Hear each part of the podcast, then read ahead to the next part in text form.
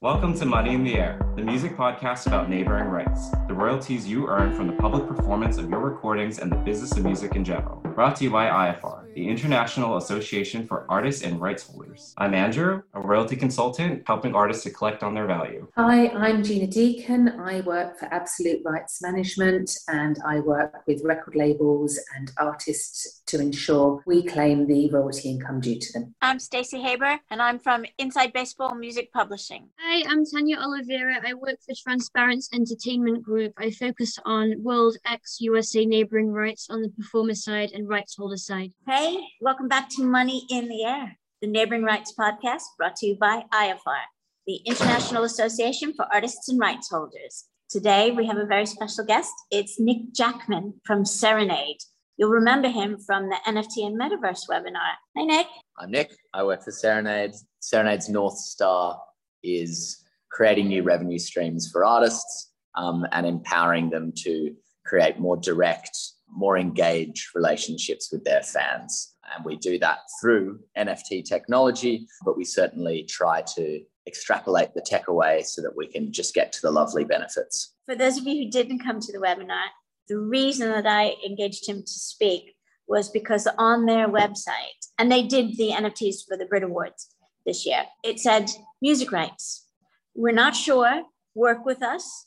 Let's do this together and we'll all get it right. And I just loved that. That was it for me. I was smitten with the company. We started a dialogue and here we are today. We're going to talk more about it, aren't we? Yes, I'm very excited. And, you know, I'll start off with the most obvious question, which is one that is very important for us at the moment because we have realized that within the next month, to two months, we really need to sort out where the labels, where the publishers fit in. So my first question would be, which music rights do I need to secure when minting NFTs? Which do I need all the time? Which do I need some of the time? How is that split up? The rights would be the same as if you were distributing or creating music on any other platform. It just depends on the situation. So, if you are utilizing the composition, then you need to license the applicable rights. So, the performance rights, mechanical, and then if you're also sampling the actual sound recording into a new sound recording, then you need to get master clearance. So, the rights for this wouldn't change. It would be modeled exactly the same for any other thing. And you will always need the publishing. There is no scenario in which you're using music that you won't need the publishing rights. Okay. You might not need the performance all the time. It might not be a public performance Mm-hmm. if it's just a download. If there's no musical component whatsoever, I presume in that situation we don't need publishing. Well, that's a great question. So, if there's no actual music being played in the background, but the NFT contains lyrics of a song, which happens quite a lot, I've noticed, and even outside the United Nations, they have like a Doors lyric on one of their statues. So, they would have had to clear the publishing from the Doors. Basically, you still need to clear publishing if you're using lyrics. If it's using the image of the artist, let's say, or it's simply a piece of album artwork, what about that case? In that case, you'll need the record company's permission Okay. if they have exclusively signed their image rights to the label. Okay. And you'll need to ask that question because even the artist won't know specifically. You'll need to ask it of the label, and then you're not to trust them. You're to ask for a copy, a redacted copy of that clause of the agreement that says they have the exclusive rights to the image. Okay. And the name could just be even the name. Yeah. Okay, interesting because most of the work that we hope to be doing will be, you know, leveraging the masters, but lots of artists come to us with lots of creative ideas about what they want to do. And so was sort of curious about feeling some of the edge cases out where it sort of doesn't necessarily fit in. I have legacy artists who do licensing deals for anthologies of their body of work, and the image rights and the name rights are non exclusive.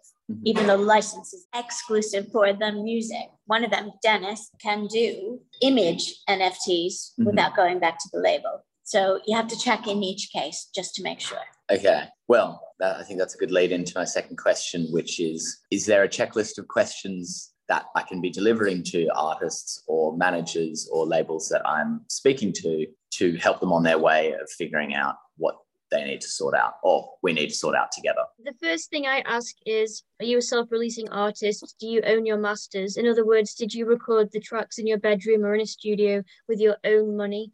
and then that saves a lot of hassle and having to clear things and get permissions because you own the master and then i ask did you write your songs or did the band you're in write all the songs and if they're like yeah yeah it's like you know an equal four way split or i write everything 100% it's like oh that's the dream you know? So it, that helps just whittle things down and get a picture. And then yeah and ask if they do have an existing record deal because you know people sometimes don't realize the deals that they sign. And if they've signed ask them if they've signed a digital distribution deal because sometimes those deals act like a label these days. They might cover their neighboring rights which we can talk about later. We will make a list and we'll put it in the member section so you can access it if you become a member of IAFAR lovely.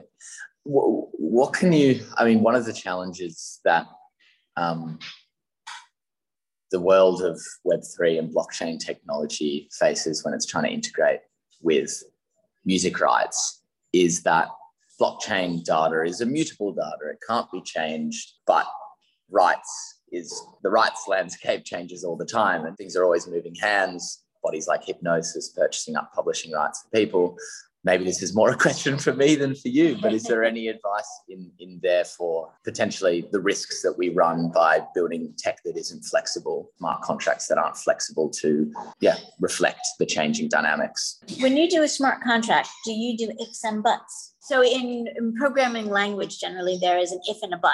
I don't know if there is in smart contracts. We're getting to that next week. There has to be room for an addendum because first of all, any deal you do should have the paper contract signed as well. Mm-hmm. And then that signed agreement is what gets encoded into a smart contract. Mm-hmm. So, and the room for addendum on paper either can be done as a new smart contract that has an if referring back to the original smart contract. But if you can't do that, then you're stuffed. Yeah. And what does stuffed mean? I'd love to understand the risks so that I can communicate them adequately to my tech team who know nothing about the music um, industry. Um, you won't you won't be stuffed because smart contracts allow for the resale of the NFT. Mm-hmm. So whatever language, whatever code you're using to allow for that, to put in new partners, new owners. Mm-hmm. So clearly you have room to amend. Yeah. So just make room to amend yeah. for anything that you can foresee in the future or for something that you can't foresee but might crop up. This is just reminding me of when somebody, just going back to Hipgnosis scenario. So Hipgnosis purchases a certain catalog of music compositions at a certain date. This then Hipgnosis would send just pretend that this is not in a Web3 environment. This is Spotify or whoever, or whoever is licensed the music. So Hipgnosis' responsibility to inform that party that they are the new owner. So it would fall on the new owner of these copyrights to redirect that income in this situation. So changing hands does happen outside of Web3, and I would assume that it would be the exact same thing in Web3 environments. Yeah. Right, because there's a flow through royalty to the original owner in Web3. So there has to be room for it. You already do it, you just didn't know you did. Well, look at us go. Look at us go. The question now then is what, what is the value of split um, of these rights? What should we, when we're speaking to different bodies, what are what should be our expectations around what a publisher gets, um, what the owner of the masters gets? Um, are there any other bodies in there, mechanical rights? I don't know. Now I'm getting confused. Um, but yeah, can you give me an idea of how much to offer for the use of each of these rights? I would use a benchmark in terms of synchronization, where it's a even 50 50 split. But I'm saying this because every use case is going to be different. So there might be cases where the composition is driving a lot more value than the master recording. So I mean, it would just be however you're going about these things. But I mean, there are certain rights that like to download mechanicals that are predetermined by certain countries and governments that you are mm-hmm. mandated to pay out and there are other rights that are negotiated like synchronization. It just it depends what the overall use of the nft is. Can you see a future where there are some sort of standards that are set up so that it's not always a negotiation each time we get into this? The future is here. So the way that the web3 music rights group have set it up is that it is a formula. Mm-hmm. um, so every royalty participant gets the same thing unless there is a statutory rate in force and a blanket license from that authorizing body. Mm-hmm. So if Harry Fox has a blanket license for NFTs, then that's what it is. Mm-hmm. Same for MCPS. If they don't, then the contract for the NFT, it will include it Mhm. as an equal partner. Everybody is MFN. Okay. But it can be weighted, like in the example that Andrew gave, where you have, say, a cover of a really famous song. So the master will get X, but the publisher will get two or three times X. Yeah, yeah, yeah. Okay. And but every partner, every equity partner in the music rights for an NFT starts out with X. Interesting. And so let, let's say um, Serenade did want to work for someone like Hipgnosis, and we wanted to do something that only leveraged their like publishing ownership, let's say. I guess then it would avoid the masters entirely. If it's just something to do with the lyrics or Mhm. something like that, then it's entirely a publishing conversation. That's right. And the X is only split between the publisher Mhm. and any other partner who is entitled to a royalty. If, for example, it was spoken word, so you're creating a new master, or Yeah. unless it's ephemeral and you're performing it live and it goes away because it's a metaverse thing. Yeah. Then, but then there's performance as Mhm. well. If it's just a visual of the lyrics, then the publisher is the only royalty participant. Okay. So they get all of the X. Mhm. And the X is, is a percentage of whatever you're selling the NFT for. The royalty pot for NFTs is a pie. Yeah. You split the pie between everybody who's going to eat. Yeah. And everybody gets the same size slice in most cases. Mhm. The people who don't get a slice of the pie Mhm. are people who are statutorily regulated Mhm. and have a blanket license to provide for that royalty. If there's someone who gets to eat the pie, is entitled to a bigger share, then you just give them a second slice. Okay. But it's always going to be a pie that gets divided. And don't forget, a big enough share of the pie has to go to the NFT platform to give them their, to cover their costs and give them their profit margin. Yeah. Because we want you to stay in business. Of course.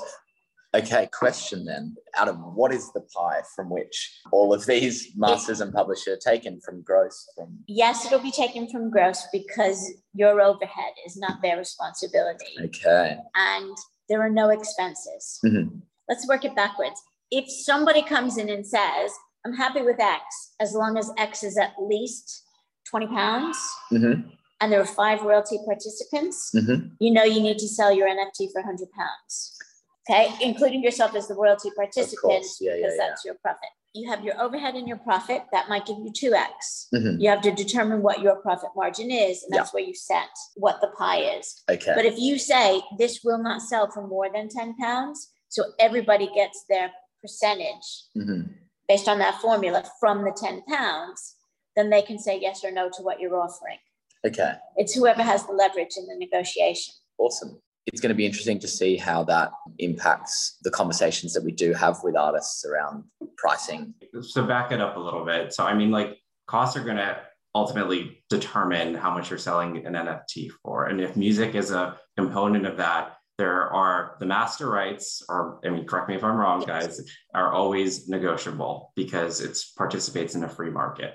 So expect that cost to be incredibly variable. Like when a major label negotiates with Mhm. Spotify, they can literally say a billion dollars per month if they really wanted to, but they're not going to because they want Spotify to stay in business. So that's one. And then on the Yeah. publishing front, the synchronization license is the one that is negotiable. Mechanical and performance, which are also bundled into say, YouTube streams, are either compulsory or they're done under a blanket. So these rates are kind of more or less determined for you. It's really the master rights and then the synchronization audio visual component to the publishing. And you also have to remember that some artists have approval rights for licenses, Mhm. and this would be a license, Yep. unless it was a download then or purchase. But if an artist has appro- an approval right, they might be an additional royalty participant to get their approval. So every case is different. Keep an open mind and be creative, Mhm. but work from the everybody gets a piece of the pie formula and Yeah. everybody gets the same size piece. Yeah. And if we have those lists of questions over time, um, some standards will start to emerge with the way that different labels and different publishing That's people right. interact with it. And hopefully over time that conversation becomes quicker and easier. And it's just a lot of work at the moment. It will become formulaic. Oh, sorry, I'm curious to hear from you what you think the biggest risks are that NFT platforms face at the moment when it comes to rights. I think it's just not realizing how many permissions you require and how to clear publishing and master side. A lot of songs these days have 10 plus writers, if you contacted each of their publishers individually or them as individuals, because not everyone has a publisher. So if you can't reach out to the publisher, you've got to track them down, which is easy enough these days Instagram, Facebook, whatever, and be like, hey, is it cool if I use your 10% of this song? And this is the fee I'm thinking about. And then publishing deals, they end, and then the writer moves somewhere else, but the registrations are not updated at certain pros. We're human. We're not publishers. We're human beings who happen to do music publishing or did. And are, are there any um, are there any resources out there like APIs so we can plug into? Say we have an ISRC code that's plugged in by an artist when they upload a product to our website. Are there any resources out there that can automate some of that data across? Um, if you have an ISRC code, you can go to isrcfinder.com Mhm. and plug in the code and it'll tell you the Spotify link. Yeah. And then you can look on Spotify and you can click on show credits. This is an interesting point, the credits point. We've been having a discussion in Serenade recently about is an appropriate amount of information to show when it comes to credit? Is it all of it? Is that overwhelming? Is it some of it? What are the important parts? If it is some of it, when you go onto Spotify, they certainly don't show everything. And it's often wrong. I found it wrong a lot. So there are APIs out there. SyncLodge has a couple that it's associated with, and SyncLodge has a big database as well. There will be others. There will be Jaxsta, Yeah. uh, Music Tech Works, Mhm.